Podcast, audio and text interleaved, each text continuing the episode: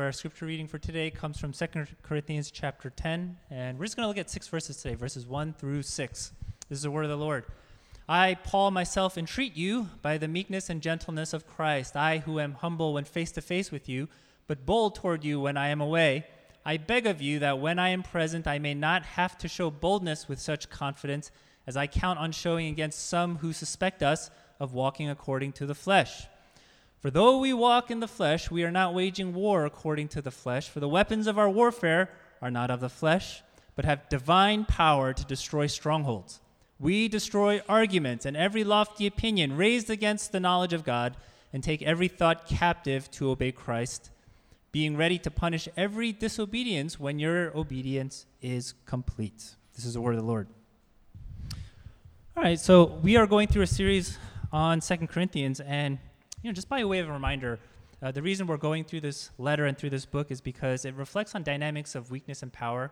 And I think these are such important themes for us to reflect on. And we've been saying this is one of Paul's most personal letters because it's not just kind of external issues that are happening in the Corinthian church, but the issues in the Corinthian church have to do with Paul personally. They were doubting his authority as an apostle. They looked at Paul and saw him as somebody that was insufficient to be an apostle for reasons that don't align with values of Corinthian culture. And if you can just imagine the city of Corinth being similar to the city of New York, then you can understand why people question Paul's authority because he was poor, he was low in status. He didn't have great rhetorical gifts, and he wasn't a great public speaker like other influential itinerant teachers were known to have.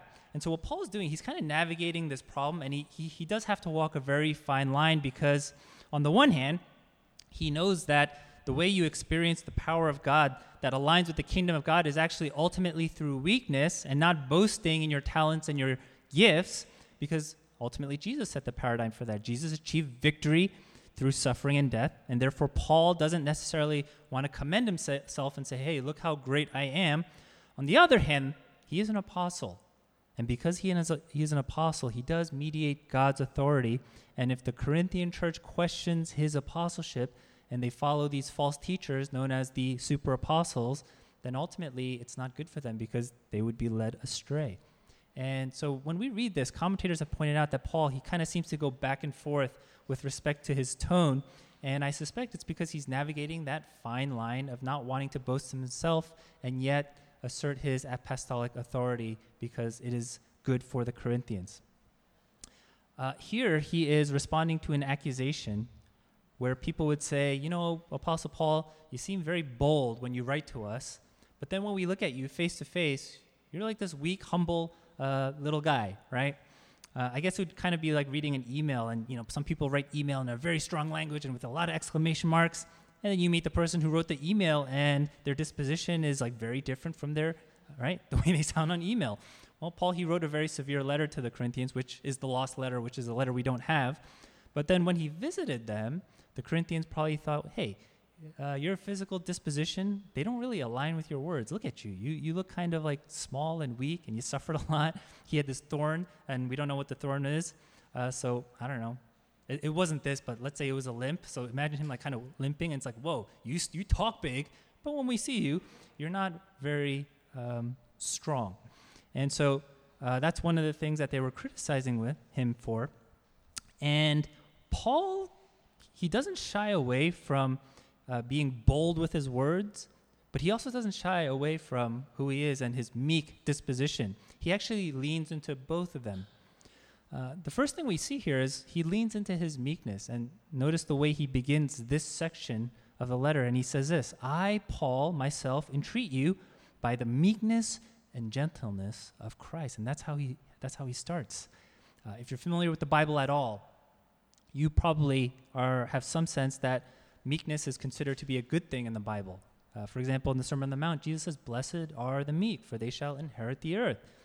But I'm not so sure people around us uh, would necessarily look at meekness as an expression of something that's good. They wouldn't look at meekness as an expression of strength. People probably think meekness is weakness. They think uh, Meek people are too subservient, too passive, and therefore maybe meek people cannot lead because their meekness prohibits them from commanding the respect that they need to get things done. But you see, meekness wasn't actually viewed that way in the ancient world.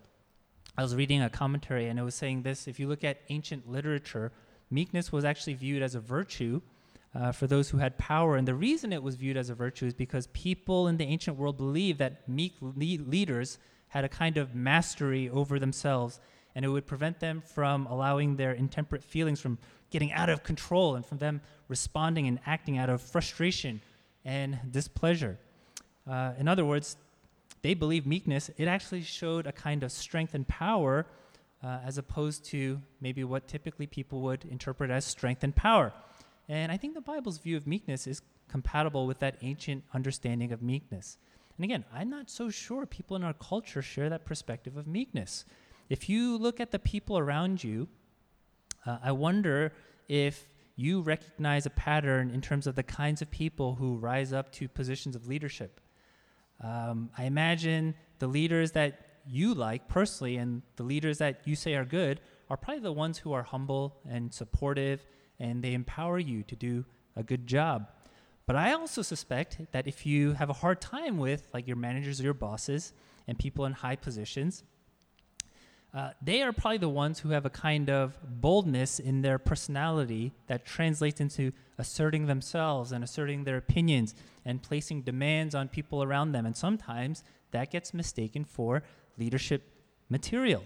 And that's why I think actually a lot of narcissistic personality types are appointed to positions of leadership because some of these personality traits gets interpreted as strength. And by the way, uh, the church is not spared from that. Uh, there are probably a lot of narcissistic pastor types as well. Now, when we look at how Paul exerts his leadership, it is not to say that he is unwilling to be bold. It's not to say that he is unwilling to confront the Corinthians. But here's the thing he prefers to first be meek and gentle in, until he needs to be bold for their sake. And again, I know in our cultural moment, people tend to look at things like authority as something that's bad and problematic of a, of a broken system, but that's not the biblical view either. Authority is a good thing uh, that God gives people to shepherd and to care for his people. And Paul, he has authority. He has apostolic authority, which he has to defend before these Corinthians. Uh, but his pre- preference is not to kind of come in and exert his authority but his preference is to come to them with meekness and gentleness first. Uh, there's a short book on Christian leadership uh, by Henri Nouwen. And I read this book because so many people just quote it and reference it. So I was like, all right, I got to check out this book. Nouwen was a Catholic priest, and uh, this book was published, you know, I guess a couple decades ago in 1989.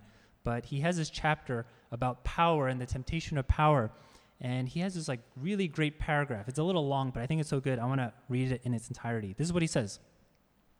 He says, "What makes the temptation of power so seemingly irresistible? Maybe it is that power offers an easy substitute for the hard task of love. It seems easier to be God than to love God, easier to control people than to love people, easier to own life than to love life." The long, painful history of the church is the history of people ever and again tempted to choose power over love, control over cross, being a leader over being led. One thing is clear to me the temptation of power is greatest when intimacy is a threat. Much of Christian leadership is exercised by people who do not know how to develop healthy, intimate relationships and have opted for power and control instead. Many Christian empire builders have been people unable to give and receive love. I need to print that out and uh, put it on my uh, computer background. That's that's powerful stuff. What a what an incredible reminder. Now, by the way, Paul's meekness and gentleness, it's not something that he generates within within himself. It's not something that's unique to Paul. Uh, he's very explicit about that because when he exhorts them, he says, "I'm exhorting you, right? I'm entreating you by the meekness and gentleness of Christ." I don't know if you remember, but all the way back in December, uh, after I came back from sabbatical, uh, I began by preaching like a little series on the gentleness of Christ. And we started looking at a passage from Matthew 11, the very passage that we began our worship service with. uh, where Jesus says, Take my yoke upon you and learn from me, for I am gentle and lowly in heart, and you will find rest for your souls. And that word that's translated as gentle, it's actually the same Greek word here for meek.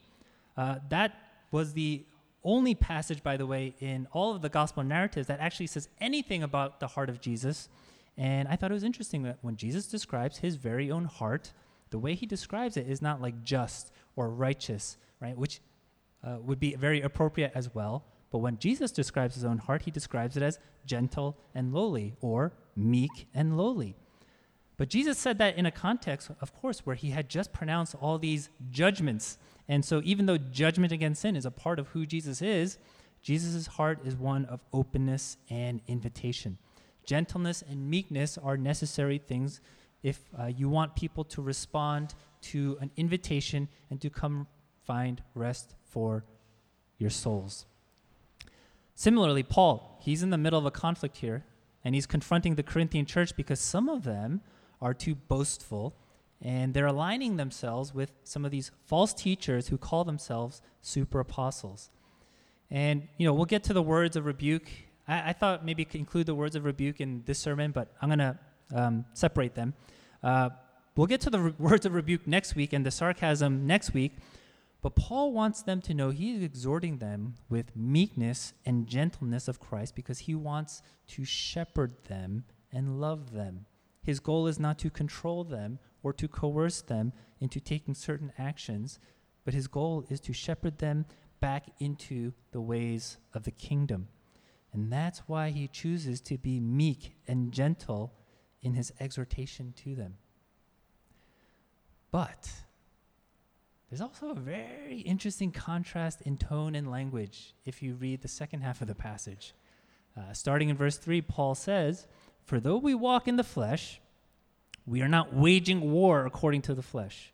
For the weapons of our warfare are not flesh, but have divine power to destroy strongholds. We destroy arguments and every lofty opinion raised against the knowledge of God, and take every thought captive to obey Christ being ready to punish every disobedience when your obedience is complete. And you kind of think he's coming with meekness and gentleness. But then the words that he uses here, starting in verse 3, you don't typically associate with meekness and gentleness. Uh, these are a lot of, uh, this is a lot of language that reflects like military language, uh, warfare language. He uses language like destruction and captivity, which again are words associated with being in battle. And what may look like weakness according to the flesh turns out to be power according to the Spirit. And while Paul may look weak according to the flesh, he's also asserting here he is full of power, the power of the Spirit to engage in spiritual warfare. And not only engage in spiritual warfare, but he has the power to destroy strongholds.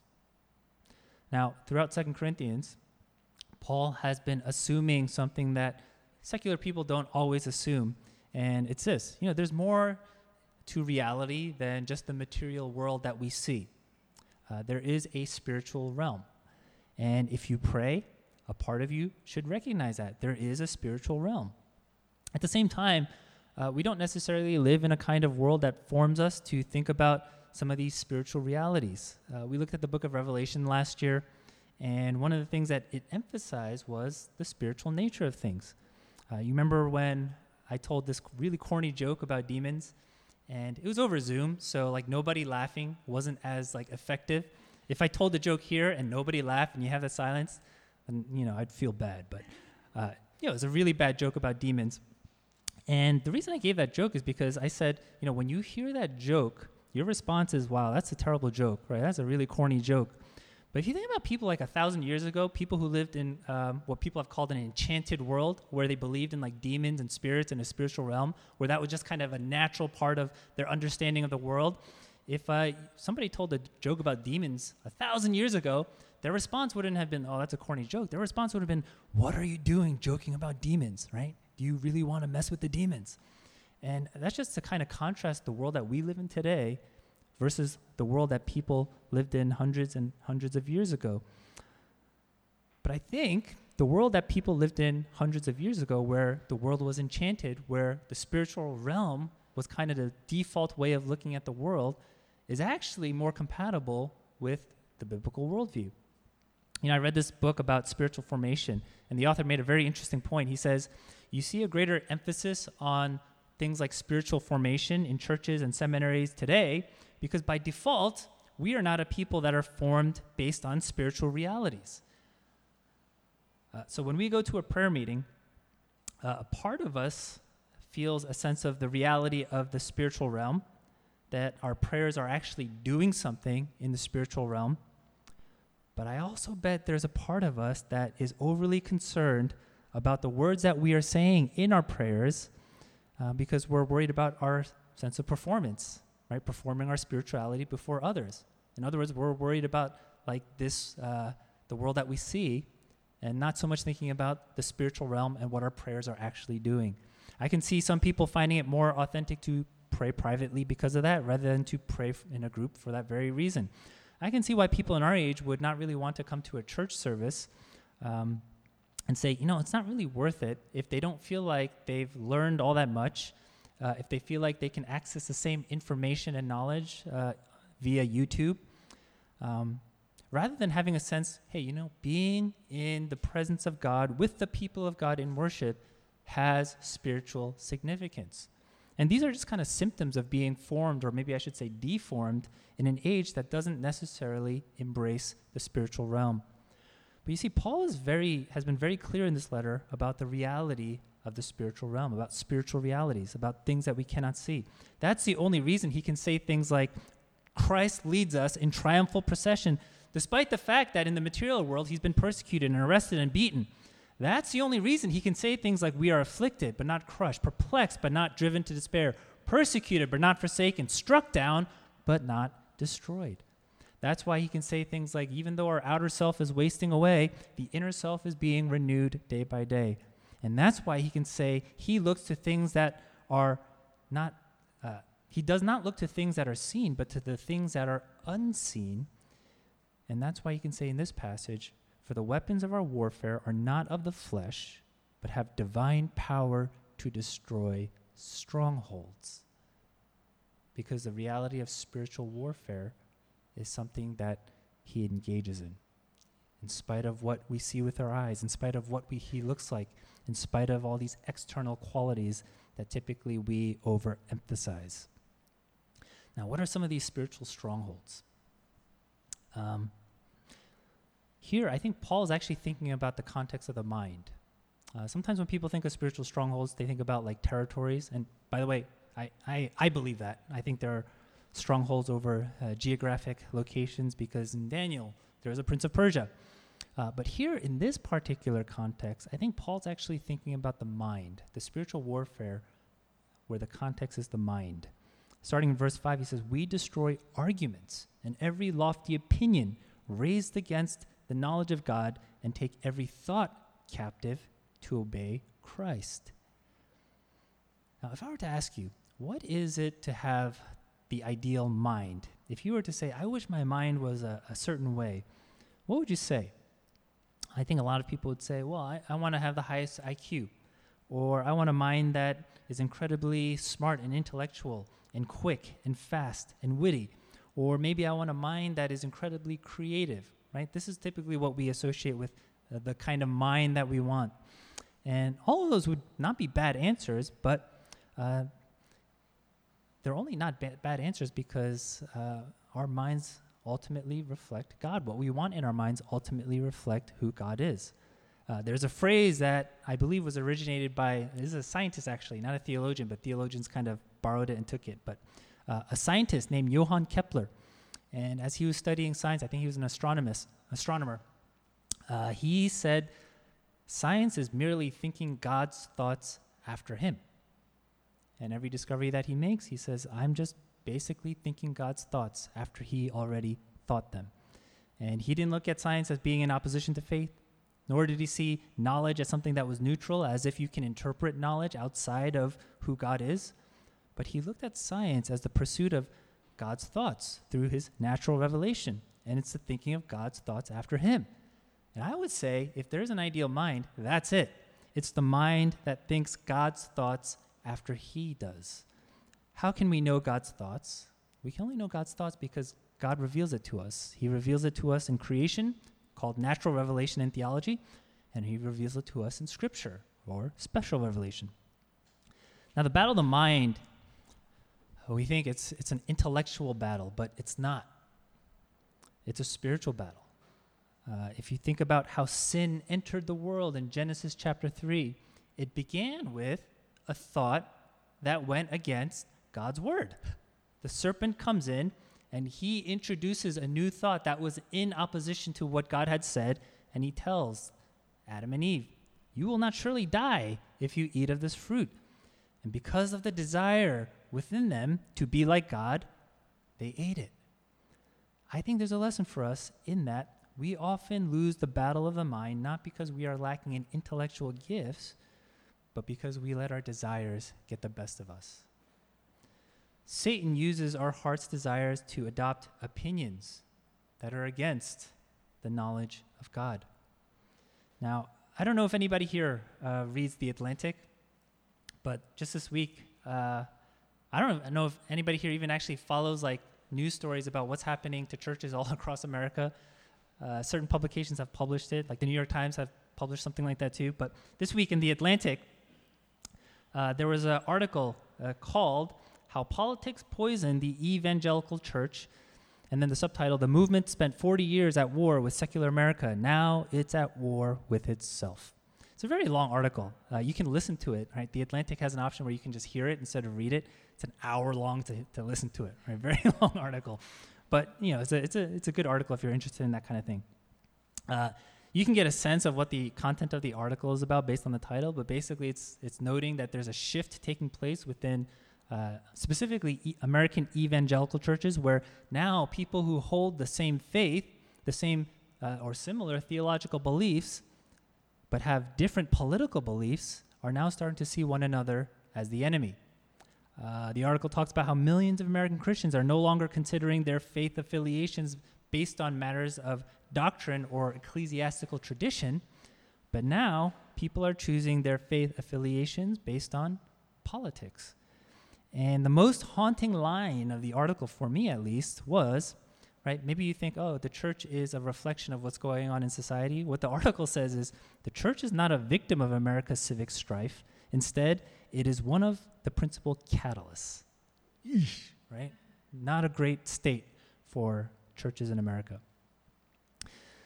Now, I got to stay in my lane because by no means am I qualified to offer an interpretation of what's happening uh, across all of America or the political landscape or the national landscape. But here's what I do know I do know division and strife are not a reflection of the fruit of the Spirit. I do know division and strife is actually the fruit of the work of Satan. And it's what Satan wants to achieve and accomplish. Satan is the one who divides, and Satan is the one who takes pleasure in division and strife. But how is it that so many believers are contributing to this division? Given the pattern of Satan, my guess is this people are tempted with certain desires. I don't know what those desires are exactly. Maybe it's political triumph. But somewhere along the line, people started to listen to thoughts that went against God's thoughts and His Word. And of course, I'm not discouraging being politically active. There's a difference between being politically active as good citizens and seeing one's identity primarily through a political lens. And for believers to see other believers on the other side of the political aisle as the enemy has to be a departure from what God says He desires through His Word. How do people uh, think so many thoughts that are contrary to God's Word? So many right, educated and uneducated people. It actually, I don't think it has to do with intellect, although, right, both sides probably think it does have to do with intellect.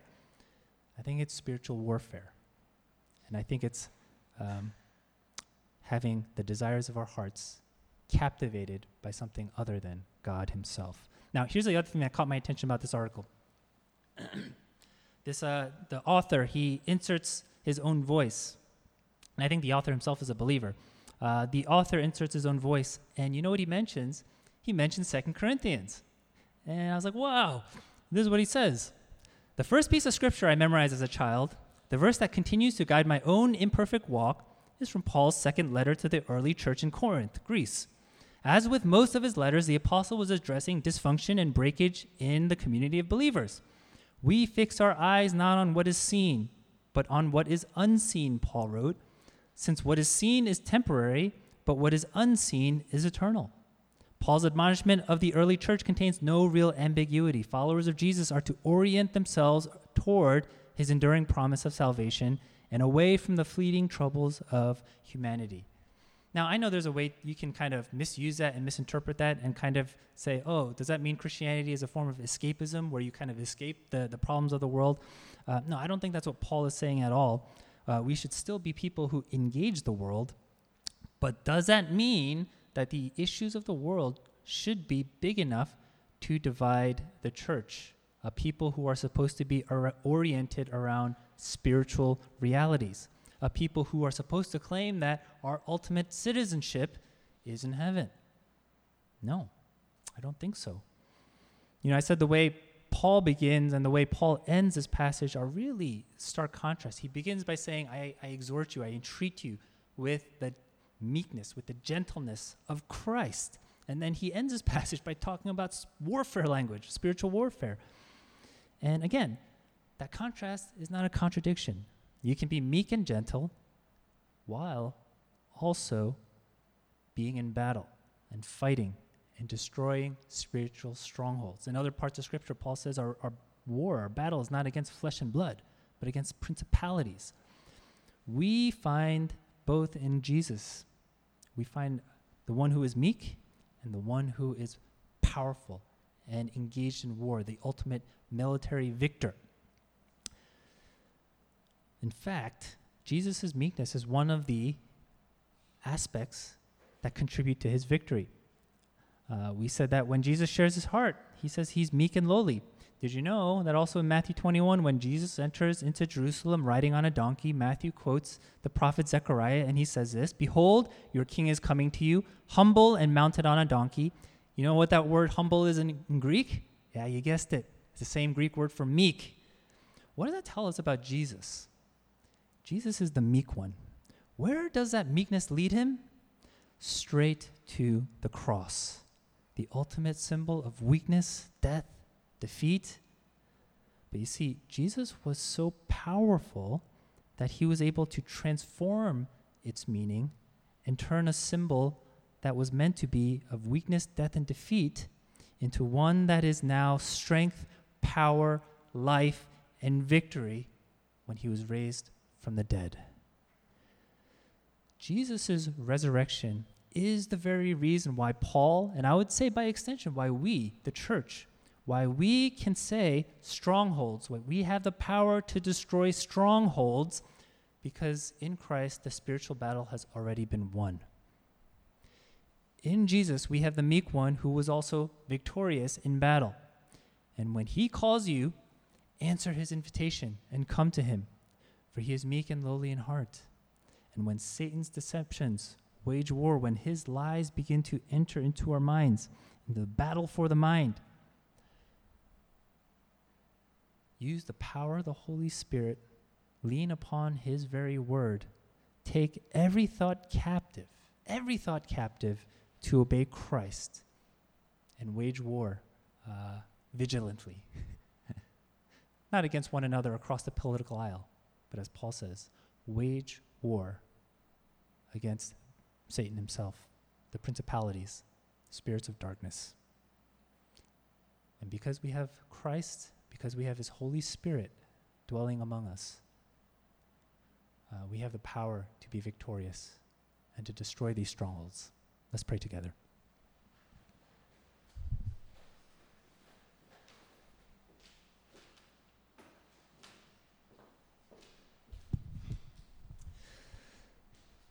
God, what a contrast that we see, um, you know, not only in the Apostle Paul, but ultimately in our Lord Jesus. Uh, that we see one who was meek and so humble and so gentle. And yet, through his meekness, uh, somebody who was incredibly powerful to overcome sin, to overcome death, to overcome Satan himself. And I just remember the imagery uh, that we read in the book of Revelation, I think Revelation 12, where Satan is thrown down. And surely, uh, through Jesus' resurrection, uh, Satan has been thrown down. Uh, God, we, um, you know, we thank you for your grace that we haven't experienced uh, that kind of uh, strife and division uh, in our local church. But we also know that our local church is not um, the only church that you care for. And by extension, we belong to a body of believers uh, different opinions about different things. And yet, we share the same faith, and that makes us one. We share the same baptism, and that makes us one. And so we pray, God, uh, for your churches at large, especially in America, that are experiencing some of these things. I pray, God, for this all the pastoral leadership that uh, you would remind them of the gentleness and the meekness of Jesus as they engage some of these things. But God, I also pray that you would remind all of us about the reality of Satan, that there is a spiritual realm, that there is an evil one who is trying to fill us with lies, to divide us, to lead us astray. Help us to be vigilant in this battle, in this war. Help us to stay near and close to your word and to your spirit. And we pray, God, that you would uh, form and shape us according to these things. In Jesus' name we pray. Amen.